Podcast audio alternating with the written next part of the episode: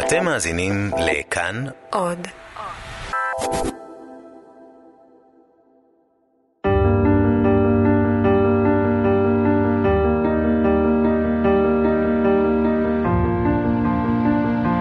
סיפור אחר, לזכר שירה בנקי.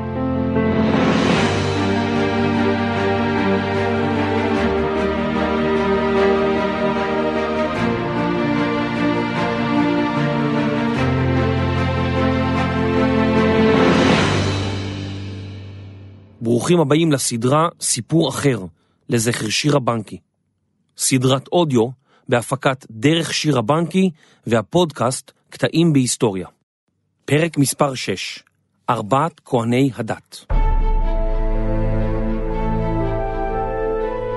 במהלך מלחמת העולם השנייה שירתו למעלה מ-12 מיליון חיילים בצבא ארצות הברית. בין החיילים הרבים שירתו גם רבנים וכמרים שנקראו כהני דת. רבים מהם שהו בחזית, לצד הלוחמים, ולעיתים נקלעו לסכנת חיים אמיתית.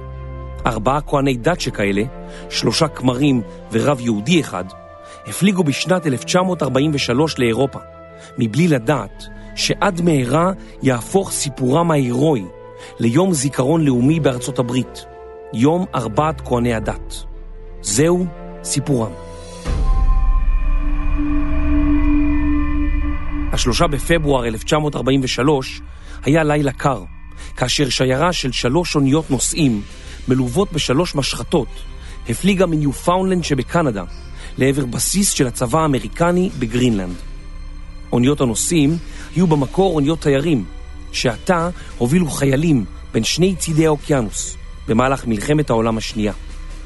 בשנת 1943 היה הקרב על האוקיינוס האטלנטי בין בעלות הברית לגרמנים בשיאו. על גבי האוקיינוס האטלנטי העבירה ארצות הברית נשק, אספקה וחיילים מחופיה המזרחיים לאירופה, ובעיקר לבריטניה. מול בעלות הברית עמד הצי הגרמני, אשר השתמש בלוחמת צוללות תוקפנית במיוחד, אשר כונתה להכות זאבים, מפני שכמו זאבים, היו הצוללות נטפלות לחיה החלשה בקצה העדר. האסטרטגיה עבדה כך: קבוצות של צוללות המתינו לשיירות של בעלות הברית, ובעיקר ניסו להטביע את אוניות הנוסעים והמסע, ולא את ספינות המלחמה שליוו את השיירות. אוניות הנוסעים והמסע היו פגיעות יותר, ומטענן, אנושי וחומרי כאחד, היה נחוץ ללחימה ביבשת אירופה.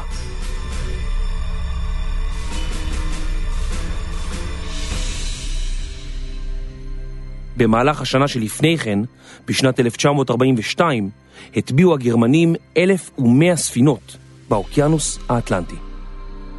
כדי להילחם באיום הצוללות הגרמניות, השתמשו בעלות הברית לא רק בספינות ליווי, אלא גם במטוסים שטסו ברחבי האוקיינוס במטרה לצוד את הציידים ולחפות על השיירות במקרה שיותקפו.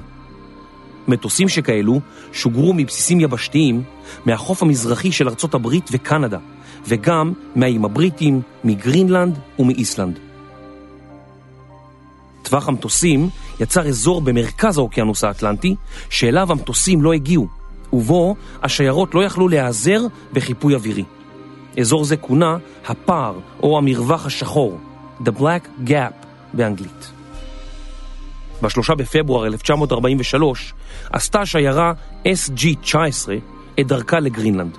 לצד שלוש ספינות הנוסעים, הלוץ, הביסקאיה והדורצ'סטר, שטו שלוש ספינות של משמר החופים האמריקני, שנבנו במיוחד כדי לשבור קרח על המים בעת הצורך. על סיפונה של הדורצ'סטר היו כ-900 איש, אנשי צוות וחיילים, שהיו מטען הספינה המרכזי. החיילים השתייכו ליחידות שונות, ובעיקר השתייכו ליחידות תומכות לחימה ויחידות עורפיות של הצבא האמריקני, שנשלחו לשרת באירופה. כצפוי, בלילות פברואר, ובמיוחד בקרבת גרינלנד, היה זה לילה קר, וטמפרטורת המים הייתה קרובה לאפס מעלות. בלילות היו השיירות מוגנות יותר, שכן הצוללות התקשו לזהות אותן על פני המים באמצעות פריסקופ, והשמיים היו ריקים ממטוסי תקיפה גרמניים. מזג האוויר היה נוח ונקי מעננים. הים היה נינוח ולא היה אור ירח. אורות הספינה החיצוניים היו קבועים, על פי הנהלים, כדי להקשות על איתור הספינה, ועמדות השמירה היו מאוישות. עבור החיילים שעל סיפון האונייה, הייתה זו שעת הפלגה בטוחה באופן יחסי, ורמת הדריכות הייתה נמוכה. אך מתחת לפני המים, המצב היה אחר לגמרי.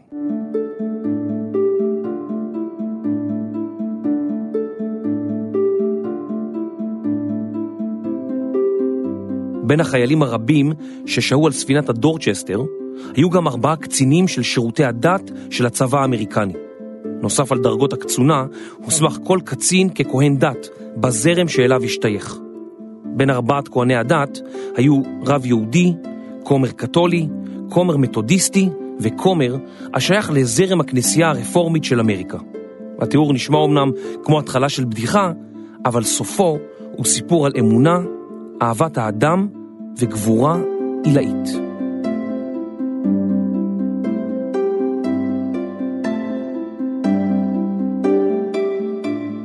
המבוגר שבחבורת כהני הדת היה ג'ורג' פוקס.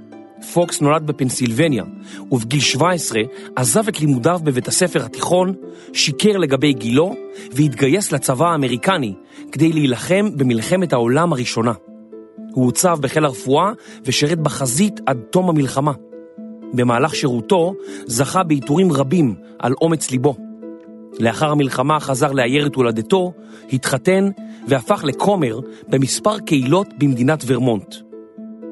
במקביל התנדב פוקס ככומר הראשי של ארגון יוצאי הצבא האמריקני. בשנתיים הראשונות של מלחמת העולם השנייה סירבה ארצות הברית להיכנס למלחמה, ובריטניה נלחמה בגרמניה הנאצית ושותפותיה כמעט לבדה. ארצות הברית סיפקה נשק ואספקה לבריטניה וברית המועצות בתקופה הזו, ובעקבות התוקפנות היפנית הטילה על יפן עיצומים כלכליים.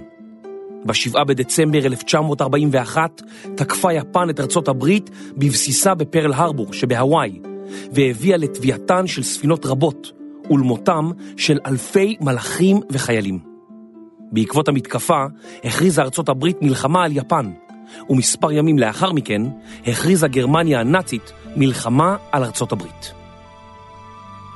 בשנת 1942, והוא כבר בן 42, החליט ג'ורג' פוקס להתנדב שוב לצבא, והוא גויס באוגוסט של אותה שנה, באותו יום ממש שהתגייס בנו לחיל הנחתים. פוקס סיים את קורס כהני הדת הצבאיים בהרווארד, ונשלח לאירופה על סיפונה של אוניית הדורצ'סטר.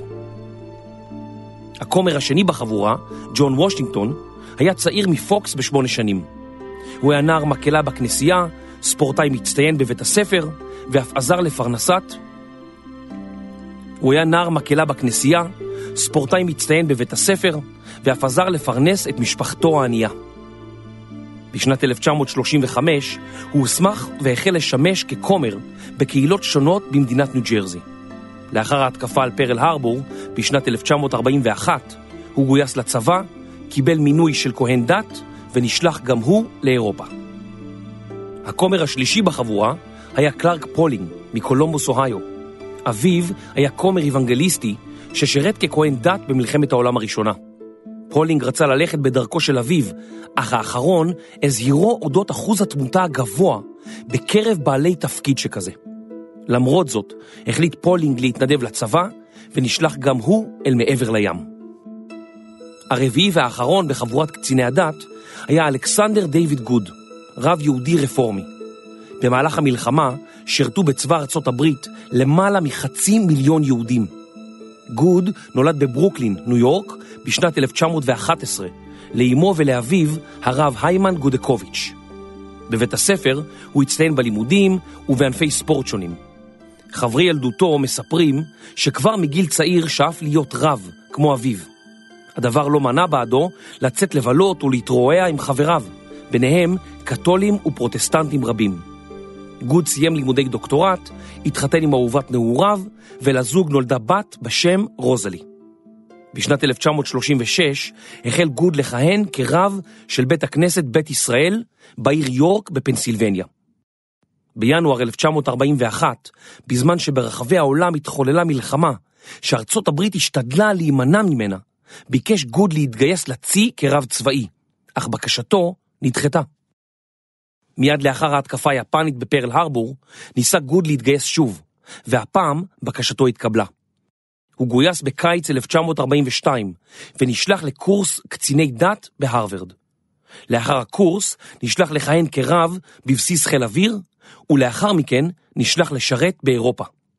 כך מצא את עצמו גוד על סיפונה של הדורצ'סטר, לצד שלושת חבריו מקורס קציני הדת. כל הארבעה לא ידעו, כי בקרוב יהפכו לגיבורים אלמותיים.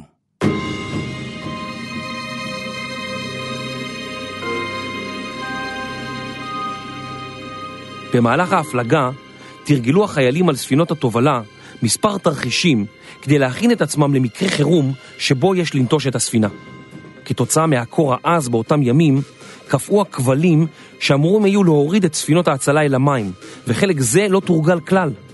בנוסף, כיוון שהחיילים על סיפון הדורצ'סטר השתייכו ליחידות רבות והיו ערב רב של חיילים, לקחו ארבעת כהני הדת חלק מרכזי בארגון השגרה המבצעית שלהם בעודם על הספינה, והכנתם לשעת חירום. על כהני הדת היה גם להקפיד ולדאוג שהחיילים יקפידו לשמור על נגישות אפודי ההצלה, ושילכו לישון לבושים כפי שקבעו הוראות הבטיחות.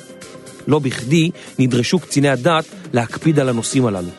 בשונה מהסיפון העליון, שהיה חשוף למזג אוויר קפוא, בטן האונייה הייתה חמה ביותר, כתוצאה משילוב חום מנועי הספינה, צפיפות האנשים והחלל הסגור. ריח הזיעה והקי של אלו שחלו במחלת ים רק הרעו את המצב, והחיילים העדיפו לישון בנוח וללא מדים. באותו לילה קר, באמצע האוקיינוס האטלנטי, שש ספינות השיירה, בדרכן לגרינלנד, לא היו לבדן. צוללות גרמניות ערבו בסביבתן. ליתר דיוק, הייתה זו להקת הזאבים, בעלת השם נורדסטרום, סערה צפונית בגרמנית. קבוצת הצוללות מנתה חמש צוללות, והיא שיטה דרומית לגרינלנד, באופן שבו כל שיירה שתעבור דרומית לאי, תיתקל בלפחות צוללת אחת מתוך הלהקה. וכך אכן קרה. בשונה מספינות השטות על פני הים, הגרמנים לא העניקו שמות לצוללות, אלא רק מספרו אותן, והצוללת U-223 הייתה זו שזיהתה בשעת לילה מאוחרת את צלליותיהן של ספינות השיירה האמריקנית. סגן גרמני צעיר שפיקד על הצוללת היה בסיור המבצעי הראשון שלו. גם הצוללת עצמה נכנסה לשירות בצי הגרמני רק מספר חודשים קודם לכן. הגרמנים בנו כ-1200 צוללות במהלך מלחמת העולם השנייה. איתן הטביעו יותר מ-2500 ספינות של בעלות הברית. מפקד הצוללת הגרמני הציב את הצוללת שלו בעומק רדוד, כיוון שבאופן זה צללית הצוללת שלו לא תתגלה על ידי המקם והסונאר, שסרקו את השטח מעל ומתחת למים. השיטה הזו הייתה מסוכנת, שכן הצוללת הייתה עלולה להתגלות על ידי השומרים שעל סיפוני ספינות השיירה, אך הסיכוי לכך היה נמוך בשל חשכת הלילה. הצוללת הגרמנית לא זוהתה, והצליחה להתקרב אל עבר צידה הימני של הדורצ'סטר. בשעה אחת לפנות בוקר, מי שהייתה בטווח המתאים, שיגרה הצוללת הגרמנית חמישה טילי טורפדו אל עבר הדורצ'סטר. מלאכים שהיו על סיפונה העידו ששמעו רעש עמום באזור חדר המנועים, ואז פיצוץ חזק. טילי הטורפדו פגעו בשדרית, הקורה בתחתית הספינה, אליה מתחברים שאר חלקיה. תוך זמן קצר החלה הדורצ'סטר לטבוע. כיוון שהפיצוץ התרחש מתחת לפני הים, לא נראו להבות אדירות, ועדי הפגיעה היו עמומים, ולא נשמעו על ידי הספינות השכנות. מפקדה של הדורצ'סטר, קפטן דניאלסן, ניסה להשתמש במשרוקית כדי לשרוק שש פעמים, סימן נהוג לסכנה בקרב הספינות. אך משרוקית הספינה פעלה באמצעות קיטור, והמנועים שנפגעו לא הצליחו להפעיל את מנגנון המשרוקית. כעת הפסיקה הדורצ'סטר לנוע בכוחות עצמה, אלא נעה מכוח האינרציה ומגלי הים שדחפו אותה. אקדח זיקוקים היה האפשרות השנייה להתריע את יתר השיירה על המתקפה. אך דניאלסן פסל את האפשרות, כנראה כיוון שההתראה הייתה עלולה להזעיק צוללות נוספות. על פי כל העדויות משאר ספינות השיירה, הדורצ'סטר לא שלחה אותות מצוקה ברדיו, בין אם מחשש שייקלטו על ידי האויב, ובין כיוון שאיבדה את היכולת לעשות זאת. זמן קצר אחר כך קרסה רשת החשמל על הדורצ'סטר, והיא לא יכלה להזיק עזרה מהספינות האחרות. טרם הפגיעה הייתה הספינה מואפלת או חשוכה כלפי חוץ, אך הייתה לה תאורה פנימית בסיפונים התחתונים. משעבדה רשת החשמל בספינה, היא הפכה חשוכה לגמרי. הימאים, ובעיקר החיילים, שהיו נוסעים זמניים, מצאו עצמם עד מהרה במבוך חשוך וקר. שריפות פרצו בתחתית הספינה, וזעקות רבות של פצועים נשמעו מכיוונים שונים.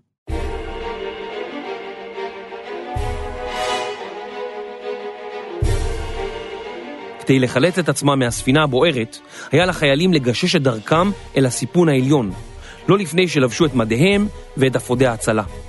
כיוון שהחיילים העדיפו לישון ללא אפודי ההצלה, כעת הייתה מלאכת ההצלה קשה מתמיד, וזמן קריטי אבד.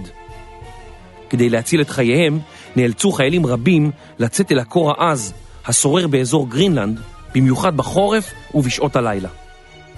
החיילים על סיפונה של הדורצ'סטר ניסו בכל כוחם להגיע אל ספינות ההצלה ולרדת מהאונייה, אך ספינות ההצלה נתקעו על האונייה בשל הקור העז ובשל הזווית שבה החלה הדורצ'סטר לנטות הצידה.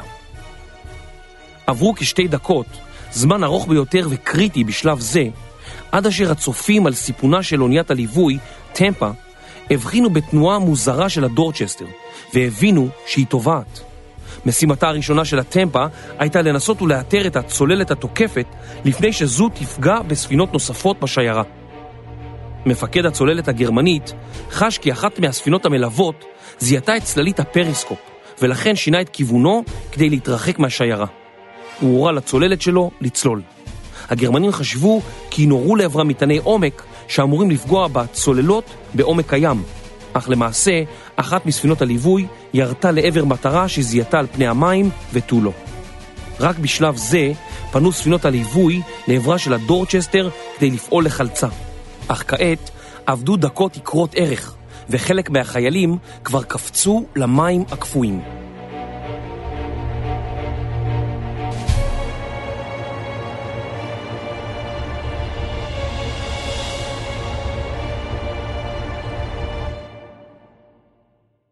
על סיפונה של הדורצ'סטר שררה מהומה רבה.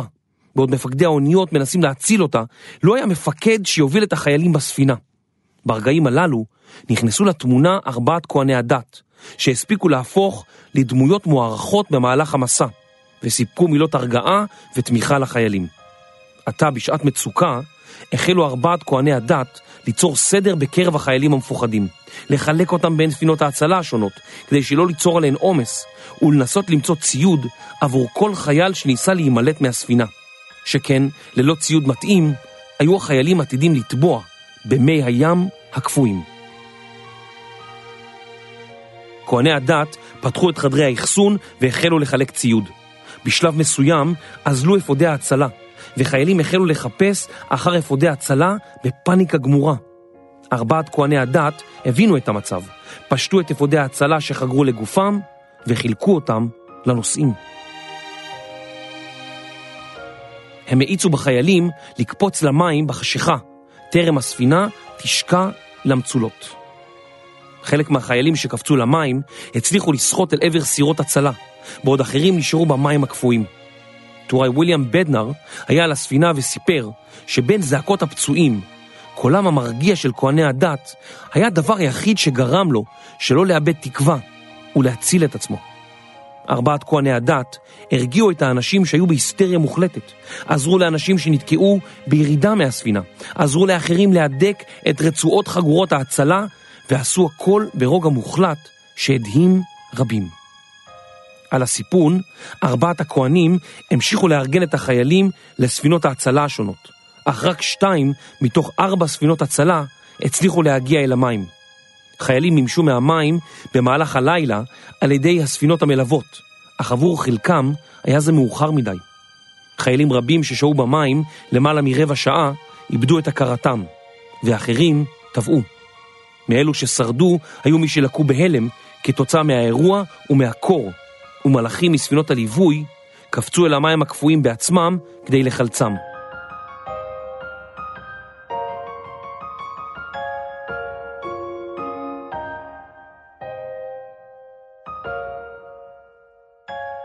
כל אותה העת נותרו ארבעת כהני הדת על סיפונה של הדורצ'סטר. עוזרים, מטפלים ומרגיעים. בשלב מסוים, הספינה דתתה כמעט לגמרי על צידה, והיה ברור שגורלה נחרץ. לא די היה שהכהנים נשארו מאחור והמשיכו לפעול כדי להציל מהספינה כמה שיותר חיילים, אלא שעתה הם הותירו את עצמם ללא אפודי הצלה. ג'ון מהוני, אחד ממלאכי הספינה, סיפר כי בעת שהספינה עמדה לשקוע, הוא רץ לחדרו כדי לקחת את כפפותיו. בדרכו לחדר פגש את הרב אלכסנדר גוד. הרב עצר אותו ושאל מדוע הוא פונה אל בטן האונייה. מהוני השיב כי הוא זקוק לכפפותיו, ששכח בחדרו. הרב אמר לו כי אין בכך צורך ושיש לו שני זוגות, ושהוא יכול לקחת ממנו זוג. מהוני מספר כי רק בדיעבד הבין כי הרב נתן לו את הזוג היחיד שהיה ברשותו.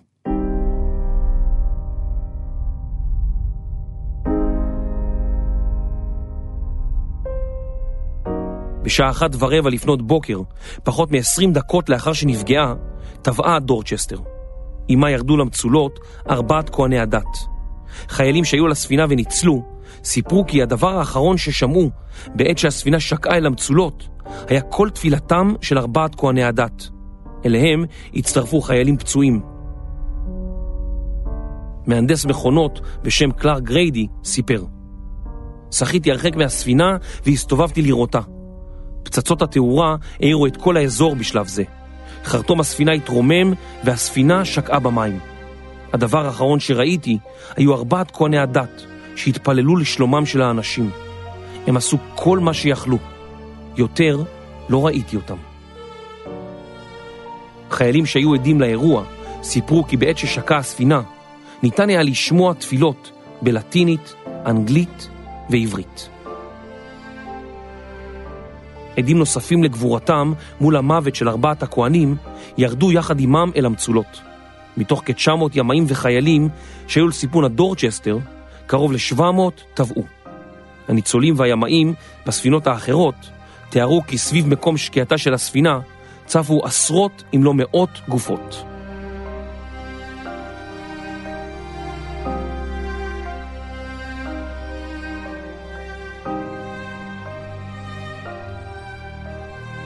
סיפורה של הדורצ'סטר היכה גלים בארצות הברית. טיבוע דורצ'סטר היה אובדן החיילים הגדול ביותר בספינה אמריקנית בשיירות עד אז, ולימים במהלך כל המלחמה. אך הסיפור היכה גלים גם בשל גבורת ארבעת כהני הדת והקרבתם. קור הרוח שלהם ואומץ ליבם שימשו כהשראה לרבים. בנוסף לעיטור לב הארגמן, המוענק לכל חייל שנפצע או שנהרג בעת שירותו, הוענק לכל אחד מכהני הדת צלב השירות המצוין, האות השני בחשיבותו בצבא האמריקני, כמו גם מדליית הכבוד של הקונגרס. בתחילת שנות ה-60, בהוראתו של נשיא ארצות הברית דאז, דווייט אייזנהאואר, הונפקה עבור ארבעת הכהנים מדליה ייחודית וחד פעמית, אשר מעמדה נקבע כשווה לזה של מדליית הכבוד, העיטור היוקרתי ביותר בצבא ארצות הברית. המדליה נקראה מדליית ארבעת כהני הדת, והוענקה לבני משפחותיהם של ארבעת הכהנים בשנת 1961. זכרם של ארבעת כהני הדת הונצח בדרכים שונות. שמו של הרב אלכסנדר גוד חקוק ביד לזכרם של 14 רבנים צבאיים שנפלו במהלך שירותם בצבא ארצות הברית. ארבעת הכהנים הונצחו גם בבול רשמי, בספרים ובבית תפילה של הצי האמריקני בפילדלפיה, הנקרא על שמם. בטקס חנוכת בית התפילה המשותף לזכרם, אמר נשיא ארצות הברית דאז, הרי טרומן, כי בית תפילה משותף זה יעמוד כאן זמן רב כדי ללמד אמריקנים שכפי שאנשים יכולים למות מות גיבורים כאחים, כך הם גם צריכים לחיות, באמונה משותפת ורצון לעזור האחד לשני.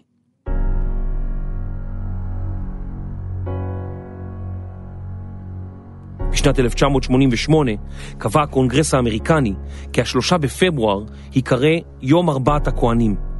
בחלק מהרשויות בארצות הברית מציינים יום זה באופן מיוחד, ויש המורידים את הדגל לחצי התורן. במהלך מלחמת העולם השנייה נהרגו קרוב ל-70 אלף ימאים של בעלות הברית בקרב על האוקיינוס האטלנטי. בעלות הברית עשו שימוש באמצעים טכנולוגיים כדי לסרוק את הים ולגלות את מיקומן של הצוללות. ובאמצע שנת 1943 החלו להטביע עשרות ומאות צוללות גרמניות. בסופו של דבר ניצחו בעלות הברית בקרב על האוקיינוס האטלנטי. הגרמנים לא הצליחו למנוע מהם להעביר בדרך הים את כמויות החיילים האדירות ואת הציוד ששימשו לפלישה לאירופה בשנת 1944.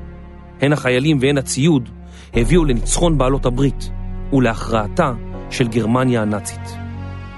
המשורר האמריקני קרל סנברג אמר פעם כי גבורה היא מתנה. אלו שיש להם אותה אף פעם לא ידעו זאת עד לשעת המבחן.